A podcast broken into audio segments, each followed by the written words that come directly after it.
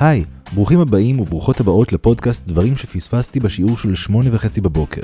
הפודקאסט שהפרקים שלו קצרים יותר מהשם שלו. בכל פרק נעסוק בנושא, סוגיה או סיפור אחר שאולי פספסתם. והפעם, פרסים שלא תרצו לקבל. מי מאיתנו לא חולם לפעמים לזכות בפרס יוקרתי ונוצץ, לעמוד על הבמה בטקס האוסקר ולהודות להוריי שהביאוני, או להניף את גביע העולם במונדיאל, או לפחות איזו מדליית ארד מאליפות יוקנעם לקרלינג זוגות. אבל יש גם פרסים אחרים, כאלו שרובנו היינו מעדיפים לוותר עליהם. למה הכוונה? מיד אסביר, אבל קודם נסו לנחש מה זה הסאונד הבא.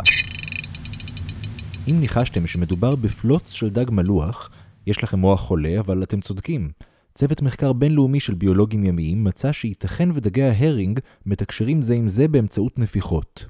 עבור התגלית המרעישה הזו, המדענים זכו בפרס איגנובל. ממש כמו אחיו המכובד והרציני, הנובל, גם פרס האיגנובל מוענק בכל שנה למדענים בתחומים שונים.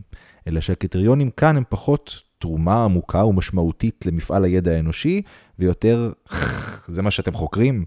עוד דוגמאות?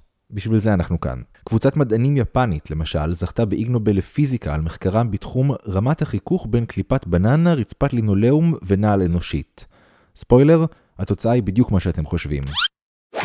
דוקטור דונלד אונגר מקליפורניה זכה באיגנובל לרפואה על מחקרו בתחום הקנקים באצבעות. שיטת המחקר הייתה פשוטה. כל יום בבוקר ובערב הוא פקק את אצבעות יד ימין שלו, אבל לא את שמאל. כעבור 50 שנה הוא גילה שלא קרה שום דבר. המצב של שתי הידיים נותר זהה. וכמובן יש את מת'יו רוקלוף וננסי גריר, שזכו ביחד באיגנובל בכלכלה, על מחקרם פורץ הדרך שבחן את השאלה הנצחית. כיצד תושפע התנהגותם של מהמרים במכונת מזל ממפגש אינטימי עם קרוקודיל. אם אתם קצת כמוני, אז בשלב הזה אתם בטח כבר נחושים לשים את הידיים המטונפות שלכם על פרס איגנובל. אבל מה אם אתם לא מדענים? לא לדאוג, יש עוד הרבה פרסים דומים בתחומים שונים. קולנוענים? בכל שנה מחכה לכם פרס הגולדן רסברי, או בקיצור, רזי. פטל הזהב מוענק לסרטים ויוצרים בתחום הקולנוע על עבודה נפלאה בגריעותה. So bad that it's good. השחקנית הלי ברי זכתה בפרס ב-2005 על תפקידה בסרט המופתי אשת החתולה.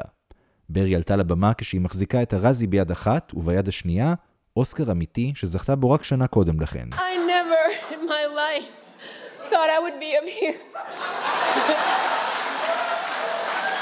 winning a Razzie! פרסים מעליבים נוספים מחולקים כמעט בכל תחום. אומנות מודרנית מחרידה, תיאורי סקס קרינג'ים בספרות, אמירות מפתחות של אישי ציבור, ואפילו למשמרות המהפכה האיראניות יש פרס משלהם. הוא נקרא פרס אבק שרפה רטוב, נראה כמו פסלון בצורת מוח עם משקפי שמש ואטמי אוזניים, הוא מוענק בכל שנה לאנשים שמנסים לפגוע במהפכה האסלאמית, אבל במעשיהם רק חושפים את טיפשותם שלהם ומשרתים את המהפכה. בין הזוכים, מישל אובמה, שמעון פרס ובנימין נתניהו. שלא כמו הלי ברי, אף אחד מהם לא התייצב לאסוף את הפרס. ויש עוד פרס אחד, מורבידי יותר, שנקרא על שם אבי תורת האבולוציה, צ'ארלס דרווין. פרס דרווין מחולק בכל שנה ליחידים שתרמו לעולם בכך שהסירו את הגנים שלהם ממאגר הגנים האנושי, או בעברית פשוטה, אנשים שהצליחו בטעות להרוג או לסרס את עצמם, תוך כדי שהם עושים משהו מטופש במיוחד. למשל, אחד הזוכים משנת 2002, בחור איטלקי בן 23 בשם אנדריאס, שעלה על רעיון גאוני. הוא ינסר לעצמו את הרגל עם מסור שרשרת, ויזכה במאות אלפי יורו מכספי ביטוח. מיותר לציין שאנדריאס והגנים הנפלאים שלו כבר לא איתנו. כדי לסיים בנימה אופטימית יותר, נחזור לרגע לפלוצים של הדג מלוח.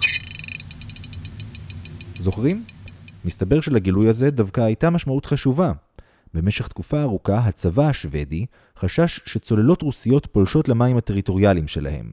הם השקיעו מאות מיליוני קרונות בניסיונות לאתר את הצוללות, כשהם מסתמכים בעיקר על רמז מרכזי אחד, סאונד תת-ימי מוזר שנקלט במכשירי ההאזנה ושוייך לתנועת הצוללות.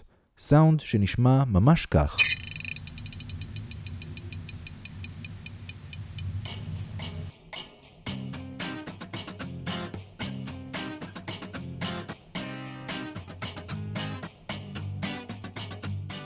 האזנתם לעוד פרק של דברים שפספסתי בשיעור של שמונה וחצי בבוקר, ואני מקווה שלמדתם משהו חדש.